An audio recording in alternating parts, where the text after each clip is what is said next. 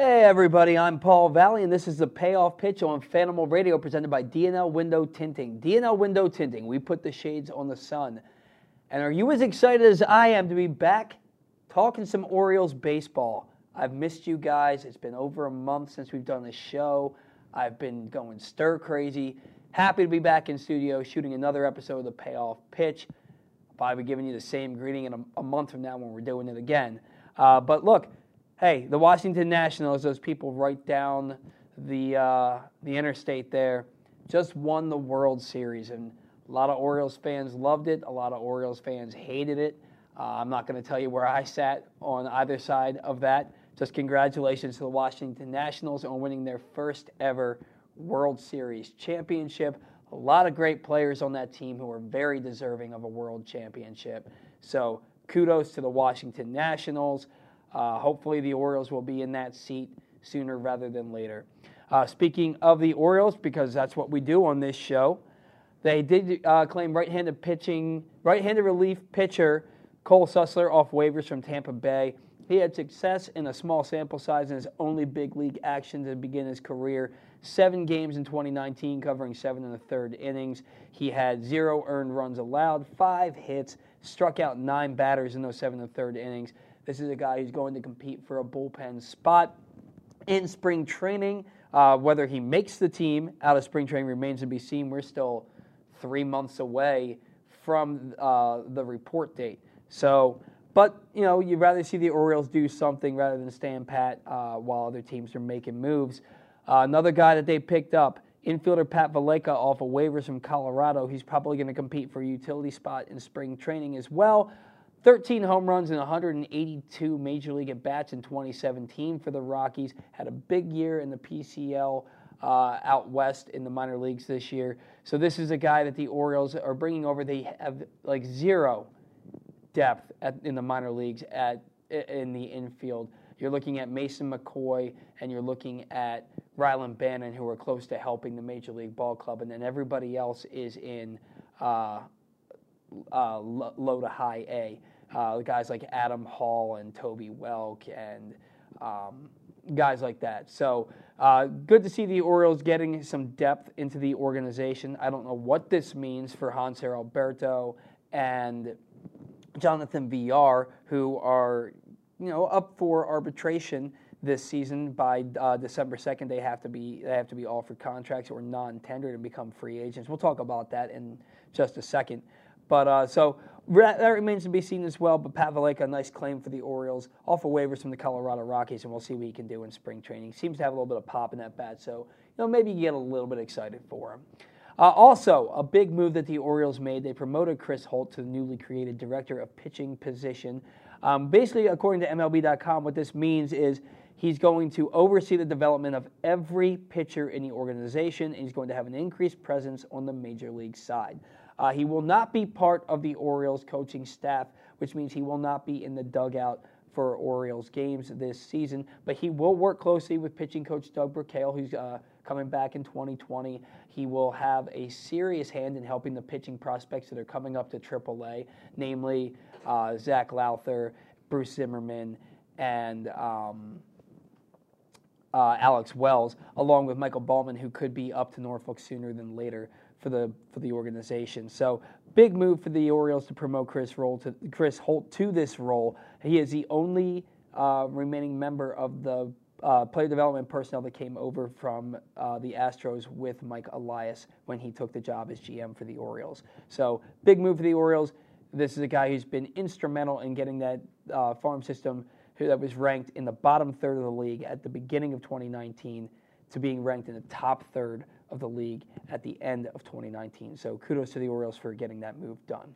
Uh, right now, before we have Jon Meoli from the Baltimore Sun join us, I just want to go over a little bit over the offseason calendar um, that the Orioles are looking at now that the World Series is over. Monday was the deadline um, for major league teams to negotiate with their own free agents before they be, could officially become free agents to the rest of baseball. So November 4th, all the free agents in Major League Baseball are free to sign with any team they want.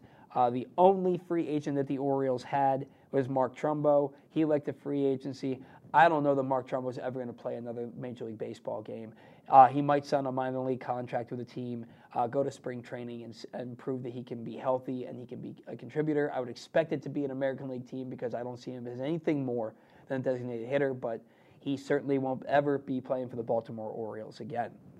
Uh, November 11th to the 14th, this the general manager meetings. Uh, that's also when the awards are going to be announced: Cy Young, Manager of the Year, uh, Rookie of the Year, Most Valuable Player. Uh, the GM meetings are basically an opportunity for the general managers of every ball club to meet face to face. And that's where they generally lay the groundwork for potential deals that could take place as soon as the winter meetings.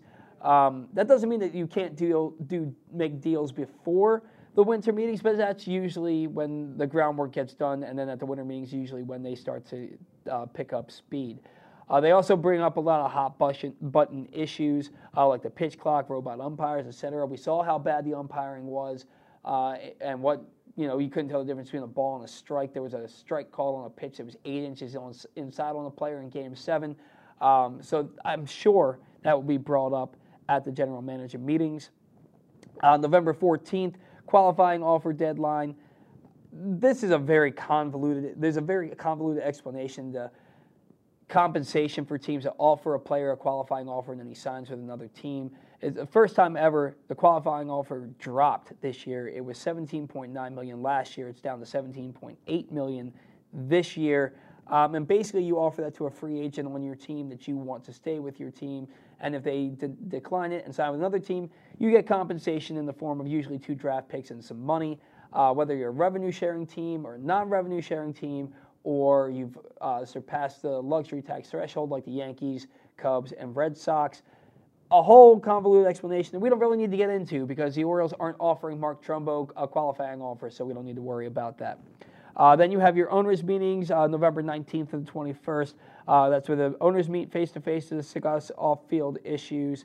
General managers aren't there to get in the way. and then the first big date that matters for the Orioles, December 2nd. That's the non tender deadline, which is the deadline to offer pre arbitration and arbitration eligible players contracts.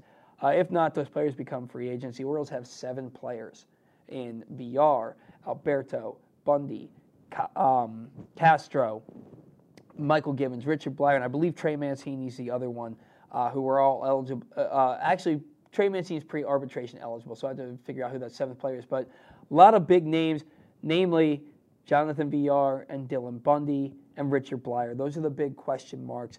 I would imagine that they're going to tender Bundy a contract because you are really, really thin in that starting rotation. As of right now, and this is assuming Alex Cobb is healthy, you have four starters for five slots. So I would, and that's with Bundy. So I'd imagine that they tender Bundy a contract. Richard Bleier, he's only going to get a, a, a, small bump up to a little over a million dollars this year. Uh, he is a lefty.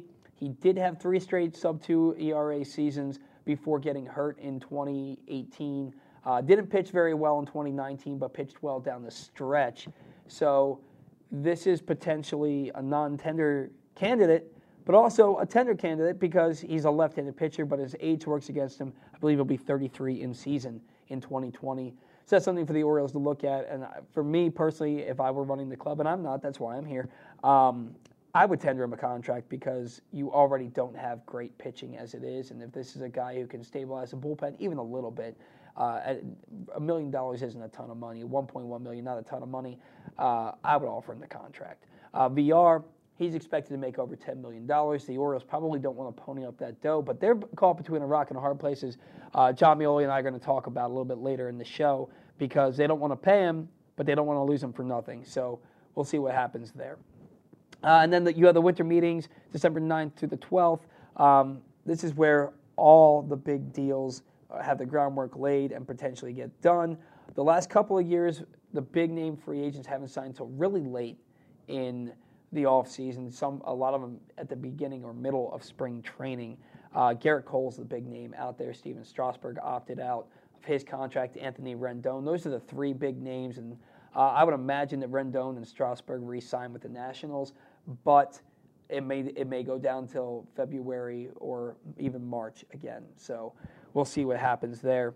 And then another big date for the Orioles, uh, December 12th is the Rule 5 draft. They took Richie Martin and Drew Jackson last year, held on to Martin, returned Jackson to the uh, Dodgers. Martin will probably start this year at AAA, but in 2017, Anthony Santander was picked in the Rule 5 draft, uh, and he's going to be the Orioles, one of the Orioles starting corner outfielders next year. So this is a big um, event for the Baltimore Orioles in trying to bolster their roster and maybe get a guy who was just a roster squeeze for for a team, and that's why they left him off their 40 man, uh, who could be a potential impact player for them down the road. So. Uh, that's going to do it for the first half of this show. We have Jon Meoli from the Baltimore Sun uh, coming up after the break, after we get a word from our sponsor. Uh, keep in mind, February 11th, pitchers and catchers report less than 100 days till spring training. So, Jon is going to talk about that and more after the break here on the payoff pitch. But first, a word from D&L Window Tinting. In your home, sunshine can stream in through windows, bringing a cheerful feel and warmness to any room. Sometimes, though, it brings in too much warmth, even harmful ultraviolet light and solar energy that can raise energy bills, drain the color from your fabrics and furnishings, and cast a blinding glare on your television or computer screens. D&L Window Tinting can protect your home from all of this while saving you money on energy bills. Start saving today by calling D&L at 410 941 2942. That's 410 941 2942. Welcome back to the payoff pitch, and joining me once again from the Baltimore Sun is Jon Meoli. Jon, how we doing today, man? I'm well. What's going on? Not much, man. Glad to be uh, back doing another show. Glad to have you on again. I believe this is your third time, so you're a chiseled veteran on the show for us uh, by this point. Recurring guest, yeah. Let's do it. Absolutely. So, first thing I want to talk about, I know a lot of fans are up in arms right now. Uh, the Orioles have canceled FanFest, and FanFest is one of those things where the fans turn out in droves. No matter the, the weather, the temperature, you see thousands of people lined up around the convention center. It's been going on for a long time. No matter the record of the team, people turn out for FanFest, and people are pretty upset that they've canceled it. What are your insights on this, and uh, what can we expect from the team moving forward to kind of supplement this since they're not doing the the uh, the event?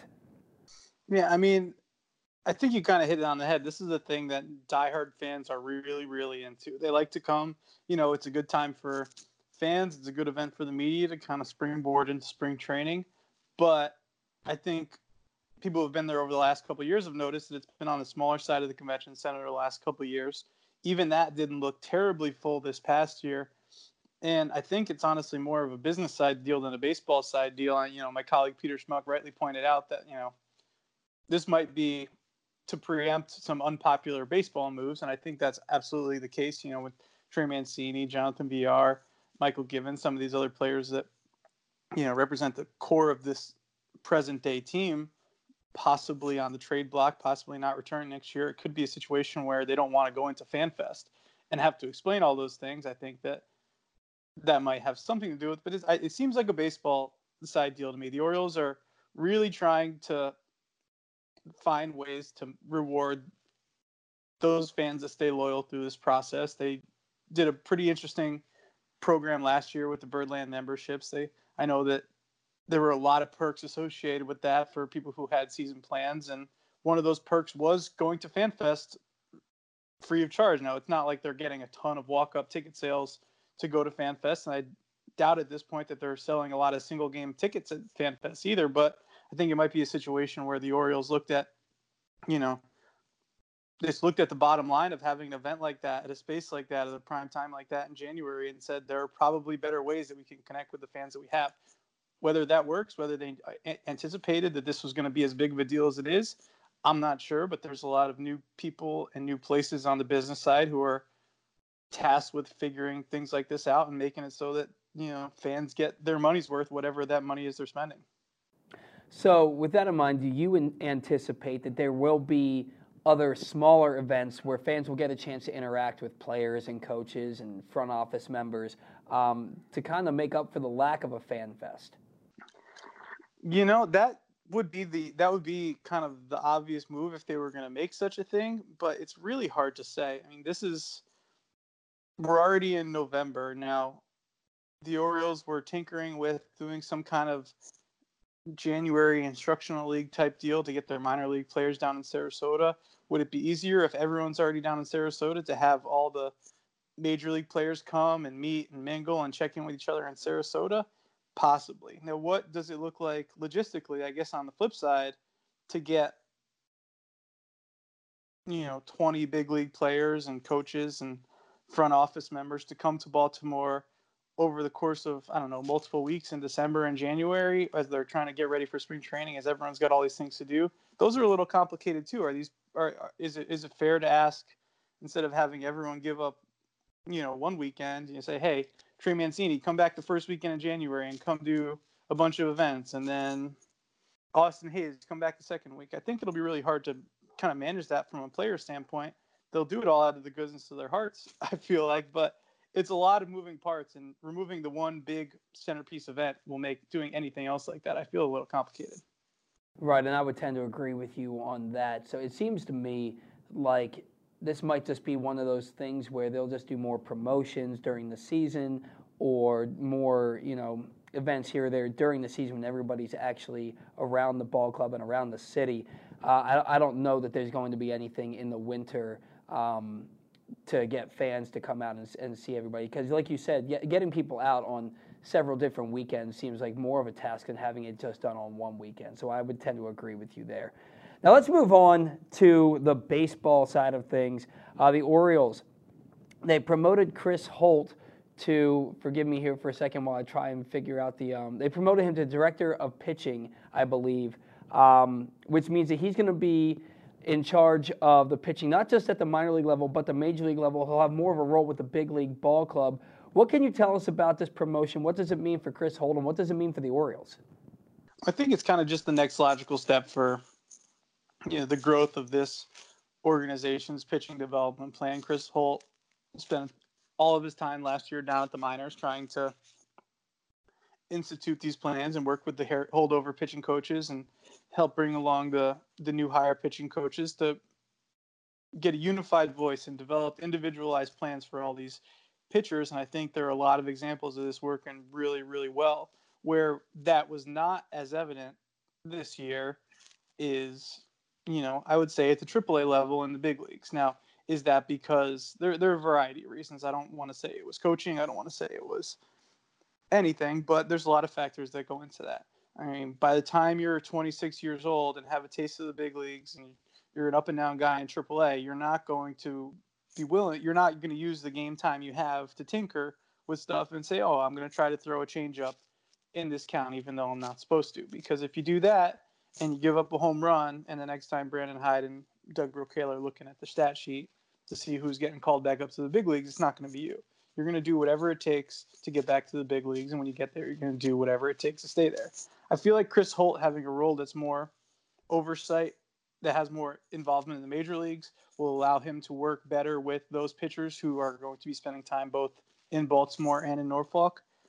Will will will help some of those things that permeated through the lower levels in Double A Bowie permeate to Triple A and eventually get to the big league staff. It's a pretty fine line that you don't want to cross when you're a minor league pitching coordinator.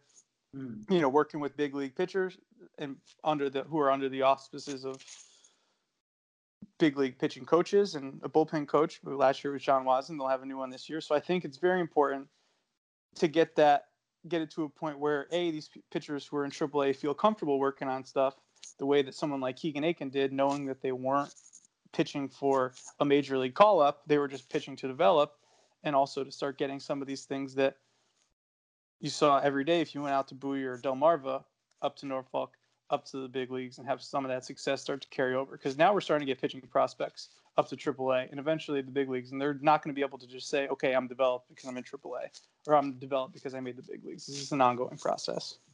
Well, exactly. And I think it's important to note that uh, Chris Holt is the only member of um, player development personnel that came over from the Astros with Elias. And he had a huge impact on that minor league on the minor league pitching staff as a whole on every level to the point where that that Orioles farm system was ranked in the bottom third of Major League Baseball coming into the season, and they ended the season in the top third. And a lot of that has to do with the pitching, which has a lot to do with Chris Holt. And you mentioned that there's going to be some better prospects are going to be pitching at AAA. Last year it was just Keegan Akin. This year you're going to be looking at Zach Lowther and Bruce Zimmerman, Alex Wells, at some point Michael Baumann.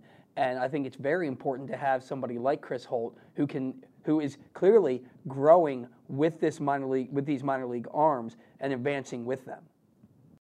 Yeah, absolutely. And and you know, as I kind of wrote about today actually, you know, those guys are going to be there to develop and they're going to be four stations of full season ball where it's about development versus, you know, guys who are just kind of there in AAA and biding their time getting to the big league. So, you know, it's not it's no accident that Chris Holt was the one that Mike Elias decided to bring over. You know, Stig Mejdal came from the Astros as well, but he was a free agent at that point. He was a big free agent, signing the first and only of uh, of uh, the last year in the Orioles front office. But like you said, it's he's there for a reason. He's he was brought over to implement this stuff. There was outside interest in him from other organizations this year, and it's pretty clear that the Orioles want to hang on to him and keep him in the fold and make this happen.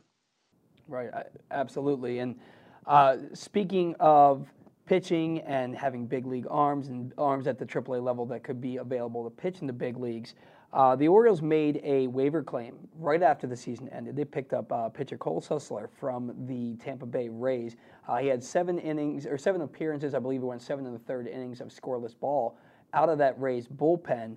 Um, this is a guy who, I mean, there's not much of a book on him. That's his only big league experience. What do you know about him? What can you tell fans about uh, Cole Sulser? And does he have a chance to impact the Orioles bullpen coming out of spring training? I would say so. I don't. I don't see any real way reason why not. He's got a big fastball. He misses some bats with it. He doesn't have a ton of major league experience, but he's the type of player who he's got, I believe, three options left. I don't want to speak out of turn. He's going to have options. He's going to. He's got experience. He, he's had success in the big leagues. I mean, they need these types of players. There's still going to be a lot more movement as trades come and Rule Five type stuff happens on the roster, but I don't think necessarily that he's going to be the first guy off the roster when these things keep going. Just because he was the last off, the Rays had to make some moves to to accommodate some of their returning players coming to the playoffs. He wasn't he wasn't necessarily a player that would have done anything to d- deserve getting knocked off their roster, but he did, and the Orioles pounced. That's the kind of opportunistic way that they're going to go about these things. And this is a player who is a big league ready arm that they didn't have to develop. I think they spent a lot of this year learning that some of the big league ready arms that had spent time in the majors the two years prior to this front office getting here weren't really up to the task. So now they're going to try and go out do what they did with, you know, Shawn Armstrong, with Ash Wojciechowski, with Aaron Brooks, all these guys. They're going to go out and they're going to say, all right, somebody else did the hard part for you. Let's see if you could do the hard part for us and stay in the big leagues. Well, right, and the the thing with Tampa Bay is with with Sulser is is probably just an odd man out type of thing. They're certainly not in the situation that the Orioles find themselves in with their bullpen, where they had the second worst bullpen ERA in baseball. Was historically bad. The team gave up over 300 home runs. A lot of that coming from the bullpen. So you're going to find help wherever you can get it because you can't keep even even on a rebuilding ball club that's probably going to lose close to 100 games again this coming season. You can't just keep going out there and allowing teams to beat you. You got to do something to combat it. Uh, so I think that picking up Sulser could be an under the radar move that could help the team in the in the future. Well, that remains to be seen, but it's better than standing pat. Uh, speaking of Pat, there's a guy that the Orioles picked up in Pat Valaika, uh, who was a, an infielder for the Colorado Rockies. In 2017, he had 13 home runs and 182 at bats, so he's got some pop there. Um, this is a move to me that could be symbolic of what the Orioles plan to do at that December 2nd non tender deadline. And what I mean by that is they have Jonathan Villar and Hanser Alberto. I would expect Hanser Alberto to remain with the ball club because he's not going to get the raise that Villar is going to get. Villar is projected to make over $10 million this year. Do you think that the signing of Valaika has anything to do with um, Villar's future with the ball club? And what would you say is Villar's future with the ball club? Um, I think that I think it's fair to read somewhat into that. Uh, you know, last year, especially once Elias kind of got settled and into you know all the hiring was done, the Orioles were pretty aggressive in trying to bring in infield depth through these waiver claim processes. You know, that's how they got Hanser Alberto. And Jack Reinheimer was one of those. They had a couple other players that came through as minor league free agents, Jose Rondon, excuse me, during the season. And that is a weak spot in the organization to begin with. There is some infield talent that's coming up through the low minors. Adam Hall. They're going to have Gunnar Henderson probably starting at a full season team. I'm pretty excited about Darell Hernaiz, who they took, I believe, in the fifth round this year. But you know, you know, once you get past, I want to say, what is it? It would be Mason McCoy and Rylan Bannon in the high minors. That's it. These are players that the Orioles don't have a lot of cover for. If something does happen to a Richie Martin, if something does happen to it, Alberto, something does happen to a Villar. So I think it's just as much a depth thing as as anything else. You know, he had a big year in the PCL this year, but who didn't? It's a, it's a useful player to have, and you can hope that some of those power numbers translate into uh, you know ballparks that are located here on planet Earth as opposed to whatever was happening out on the West Coast this year. But as far as Villar, it's it's it's complicated. I don't think that they I don't think that this front office has any intention or desire to spend that over ten million dollars on Jonathan Villar this year. I do think that it would kind of be a weird look for them to non-tender him. That said, they have been doing what they think is right, almost exclusively for the last year since Mike Elias got hired last November, and I don't really see, I don't really see them th- being concerned with the perception of doing such. Now, do I really want to like? Is there, is there any desire on like anyone's part to discuss what happens with Jonathan Villar for the next month? Like, it's going to be tough. It's going to be tough to uh, find new ways to talk about it. But he is the type of player who, you know, can help a major league team. Are the Orioles in the position to pay someone $10 million to help them, given that I think personally that this year might be even more of an extreme on the rebuilding side on the major league side than even last year was. I don't really think that's going to be something they're interested in, and if they're not interested in it, they're just not going to do it. Right. Uh, which would which would make sense. I mean, you're talking about a guy who was about a four-win player for the ball club, and you know what's the difference between winning 55 games and 59 games on a rebuilding ball club that's going to finish in last place. So I understand the point there. Now the Orioles have. So I don't want to cut you off, but it's also you know, you know, this is something that uh, that other teams are going to have problems with too. Now that JD Martinez opted into his contract up in Boston, everyone's saying, "Oh, are they going to trade Mookie Betts?" You know, I've, you know, we have friends who are Cubs fans from Chicago who are in town, and they're talking about what to do with Kris Bryant. It's like there's only so many teams competing, and none of those teams even want to spend money. So where are all these?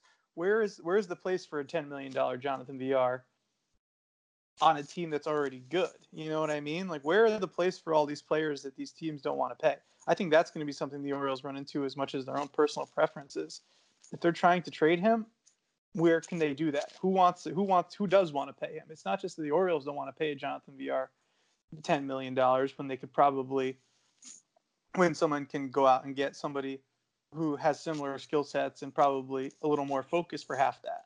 You know, this is the type he's not the type of impact player who's going to move the needle trade wise because there are those players out there and there's not a lot of buyers for anything at this point. and that's where they find themselves behind the eight ball because you either pay him $10.4 million and try and find a, a trade partner and you find nobody, or you let him go, you, you non-tender him and you get nothing for him. And that's the Orioles found themselves in a tough situation there. And you know, credit to Villar for having the season that he had to put himself in a situation where he's going to get paid by somebody.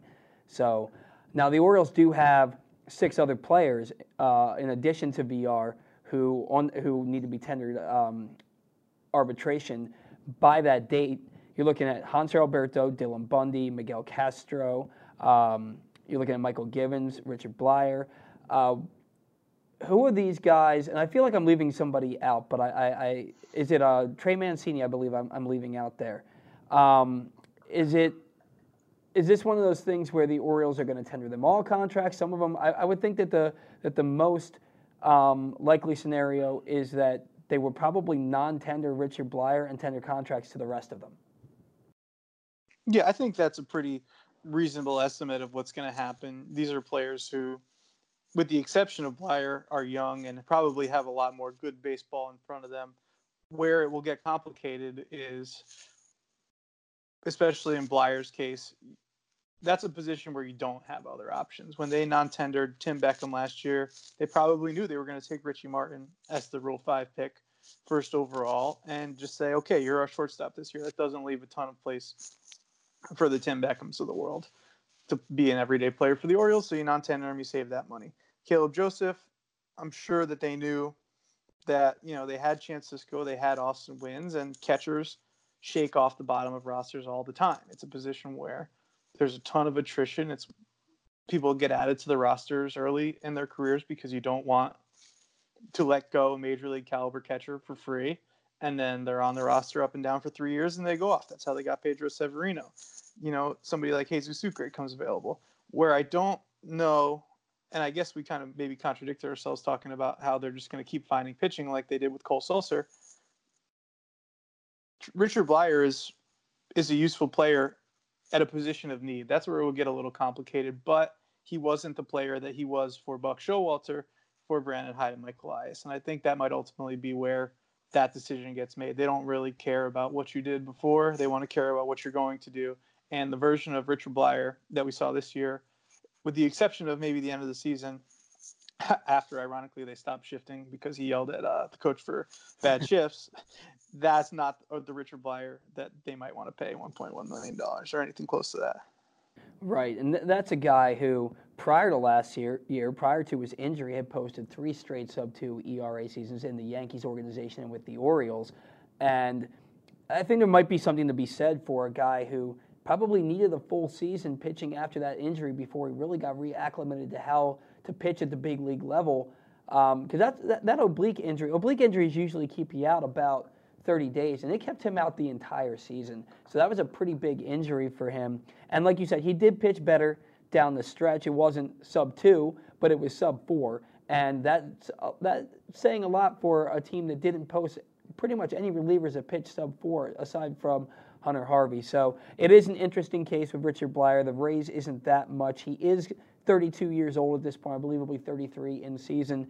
So we won't keep you much longer. I just want to uh, ask you one more question. The Orioles have a number of holes in their rotation, in their bullpen. You have the GM meetings coming up uh, the middle of this month. You have the winter meetings coming up the, the middle of next month. Is there any reason for Orioles fans to be excited about these dates like they have been in the past? Is there any signings you expect this team to make to kind of bolster this roster so that they aren't just a complete doormat in 2020?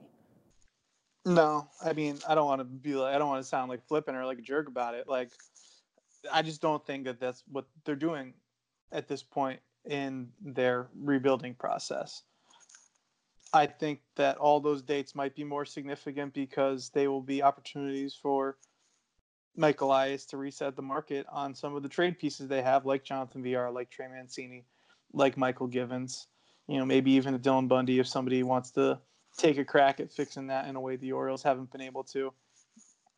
Right. I think that personally, this is a team that is going to maybe take a step backwards before they take any kind of steps forward. Now, how do you take steps backward from 115 108 losses?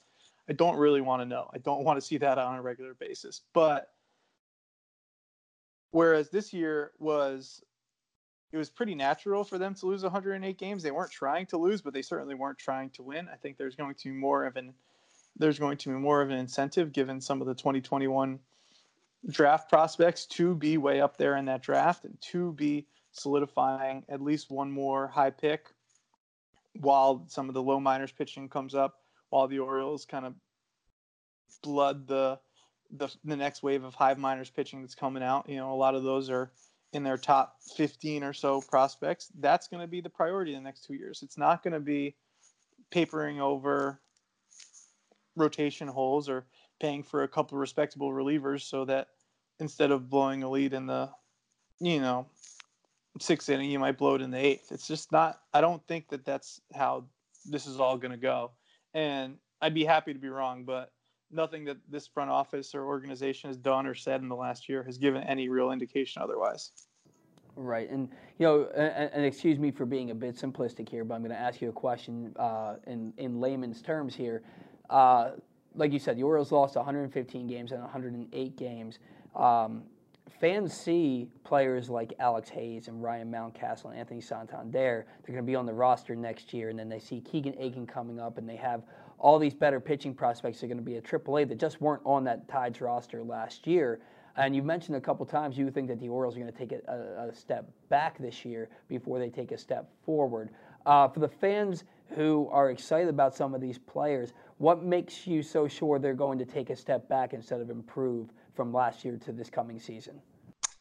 I think a lot of that's still going still to going have to. to do with the pitching. Um, you know, the outfield was supposed to be a strength this year as well. All those guys were available to the Orioles to play all year, whether it's Austin Hays or Anthony Santander, DJ Stewart. You know, Ryan Mountcastle wasn't available this year, but a lot of these players were there and they made the conscious choice not to call them up until when they did. Will a full season of Santander be better than a half season? You hope so. Will six months of Austin Hays, who was like a 0.7 win player in one month and ended up with like the third highest WAR of any position player on the team, even though he got called up on September 5th. Will that be better for the Orioles over the course of a full season? Absolutely, but that's the type of production that people wanted from Cedric Mullins. That's the type of production that people thought they were going to get from uh from you know DJ Stewart when he came up last September and held his own. These things are pretty volatile, and no matter how many exciting young players, those players are exciting. They might be part of good Orioles teams going forward, but if the Orioles don't have the dramatic upgrade in pitching that they know they need, it's not going to matter how many balls Austin Hays is diving for in the gap and catching, or how many, you know, how many of those down the line doubles Anthony Santander's hitting, how many of those opposite field home runs Trey Mancini's hitting. It's going to be hard to win if they can't pitch, and they've shown they're going to be very conservative with their pitchers coming up. So some of those guys who are in Norfolk, say for Keegan Akin, who's going to be added to the roster, I mean, you could even make a case that Keegan Akin didn't really master AAA the way that they would want to see. He might not be somebody who's up until June the way that, you know, a DJ Stewart or a Chance Sisco had to go back to AAA after spending time there the previous years. You know, this isn't going to happen quickly, and I don't think they're going to be in any rush for it. And that's what makes me think that, especially given how they've been handling their pitching prospects and the pitchers they brought in, makes me think that it's probably going to be a situation where the pitching will again be a real, real weak spot on this team, and that's how you lose games more often than you win them. Yeah, the, the, the pitching is certainly the hindrance for the Orioles and success for the ball club. So, Jon, great stuff as always. We really appreciate you coming on the show and taking some time out of your off-season schedule. Uh, hopefully, we'll talk to you a little bit more in the coming months and into next season. Until then, man, thanks again for joining us. Really appreciate it. Hey, thanks for having me on. Good times. Absolutely. Talk soon. All right, and that's going to do it for us here on the Payoff Pitch, our first off-season show of the off-season. Um, tune in next month. We'll probably come back and do a show after the winter meetings, and once uh, just to kind of talk about some of the moves that the Orioles did or probably won't make.